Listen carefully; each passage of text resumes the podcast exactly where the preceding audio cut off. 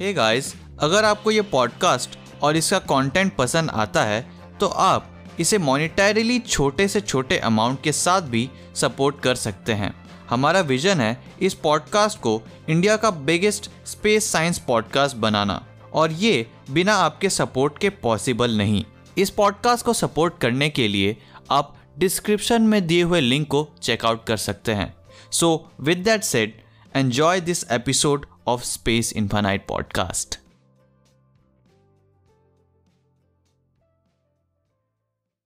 quantum mechanics और general relativity को एक साथ यूनिफाई करना साइंटिस्ट का अल्टीमेट ड्रीम है। ये एक ऐसा तरीका होगा जिससे ग्रेविटी को क्वांटम मैकेनिक्स से एक्सप्लेन किया जा सकेगा, जिससे ग्रेविटी बहुत छोटे स्केल्स पर कैसे काम करती है ये पता लगेगा। हेलो फ्रेंड्स मैं हूँ शुभम और ये है स्पेस इनफाइनाइट पॉडकास्ट और आज के एपिसोड में हम डिस्कस करने वाले हैं लूप क्वांटम ग्रेविटी की थ्योरी के बारे में. लूप क्वांटम ग्रेविटी की थ्योरी क्या है? और ये कैसे हमारी ग्रेविटी की अंडरस्टैंडिंग को अफेक्ट करती है?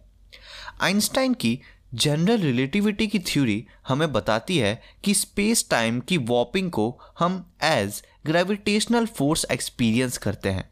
और क्वांटम मैकेनिक्स हमें बताता है कि नेचर में जो फोर्सेस हम एक्सपीरियंस करते हैं, वो रियल में डिस्क्रीट टाइनी चंक्स जिन्हें क्वांटा कहते हैं, उनसे बने होते हैं। तो अगर ग्रेविटी स्पेस टाइम की बेंडिंग है और ग्रेविटी एक फोर्स है और सारी फोर्सेस क्वांटाइज्ड है नेचर में तो मे बी स्पेस टाइम खुद डिस्क्रीट लिटिल ब्लॉक से बना हो सकता है। मे बी कुछ फंडामेंटल यूनिट्स हैं स्पेस टाइम के, जो अनइमेजनेबली टाइनी स्केल पर हैं। एक बहुत ही अनोइंग पॉइंट जहाँ जनरल रिलेटिविटी और क्वांटम मैकेनिक्स एक दूसरे से डिसएग्री करते हैं, वो है स्पेस टाइम का रोल फिजिक्स में। क्वांटम मैकेनिक्स के लिए स्पेस टाइम जस्ट एक बैकग्राउंड है, एक कंटेनर है, जहाँ सारी इंटरेस्टिंग इंटरेक्शंस जो यूनिवर्स के फिजिक्स को जन्म देती है वो होती है। इवन स्ट्रिंग थ्योरी जो एक प्रोपोज्ड कैंडिडेट है थ्योरी ऑफ़ एवरीथिंग के बारे में, जिसमें सभी पार्टिकल्स और फोर्सेस जस्ट टाइनी बिट्स होते हैं वाइब्रेटिंग स्ट्रिंग्स के, ये थ्योरी भी एज्यूम करती है एक बैकग्राउंड के एग्जिस्टेंस को। हाउएवर जनरल रिलेटिविटी के लिए स्पेस टाइम एक बैकग्राउंड नहीं है। जनरल रिलेटिविटी बैकग्राउंड एज्यूम नहीं करती। बल्कि ये इसे क्रिएट करती है। जनरल रिलेटिविटी लैंग्वेज है स्पेस टाइम के वॉपिंग की। और यही स्पेस टाइम की वॉपिंग जनरेट करती है ग्रेविटी की फिजिक्स को। तो हमारे इस क्वांटम मैकेनिक्स और ग्रेविटी को यूनाइट करने के क्वेस्ट में मे बी हमें आइंस्टाइन की थ्योरी को फेस वैल्यू पर लेना चाहिए। अगर ग्रेविटी सिंपली स्पेस टाइम की मैकेनिक्स है तो एक क्वांटम थ्योरी ऑफ़ ग्रेविटी के लिए हमें एक quantum theory of space time ढूंढना होगा। अगर हम इस क्वांटाइजेशन को क्रैक कर पाते हैं देन बाय डिफ़ॉल्ट हमें एक क्वांटाइज थ्योरी ऑफ़ ग्रेविटी मिलेगी। इस अप्रोच को लूप क्वांटम ग्रेविटी कहा जाता है। ये थ्योरी कुछ कैलकुलेशंस को ईजियर बना देती है स्पेशली जब स्पेस टाइम के क्वांटाइजेशन की बात हो। यहाँ पर फ्रेंड्स स्पेस टाइम को क्वांटाइज करने का मतलब है कि एक फंडामेंटल यूनिट प्रेजेंट है स्पेस टाइम की। एक डिस्क्रीट चंक स्पेस टाइम का जो इम्परसेप्टिबली यानी अनइमेजनेबली स्मॉल स्केल पर प्रेजेंट है। जिस तरह से एक स्क्रीन पर जूम करके उसके डिस्क्रीट चंक्स यानी पिक्सल्स को देखा जा सकता है उसी तरह स्पेस टाइम भी फंडामेंटली डिस्क्रीट चंक्स से बना हो सकता है।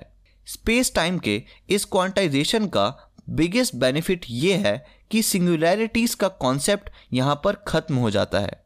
सिंगुलैरिटीज आइंस्टाइन की जनरल रिलेटिविटी में अपियर होती हैं, जहाँ डेंसिटीज इन्फानाइटली हाई और ग्रेविटी इन्फानाइटली स्ट्रांग हो जाती है।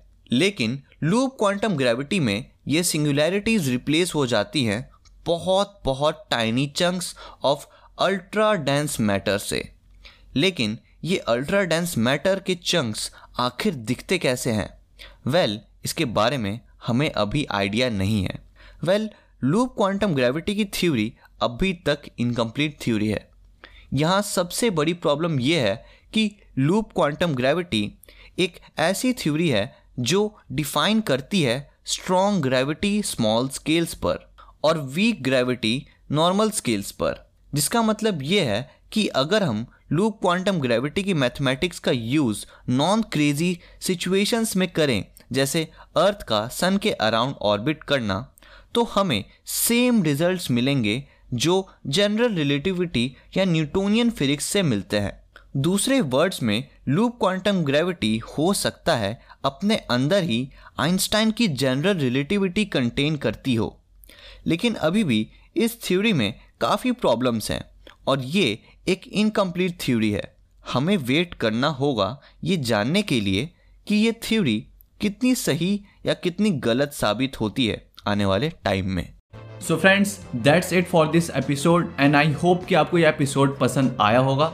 अगर आप इस एपिसोड को स्पॉटिफाई पर सुन रहे थे तो make sure to share with your friends and if you are watching this on YouTube make sure to give it a thumbs up and subscribe to the channel if you are new to the channel और मुझे आप comment section में बताइए कि हम और किन topics पर वीडियोस या फिर ऐसे पॉडकास्ट या फिर इन टॉपिक्स को और कैसे इंटरेस्टिंग तरीके से डिस्कस कर सकते हैं।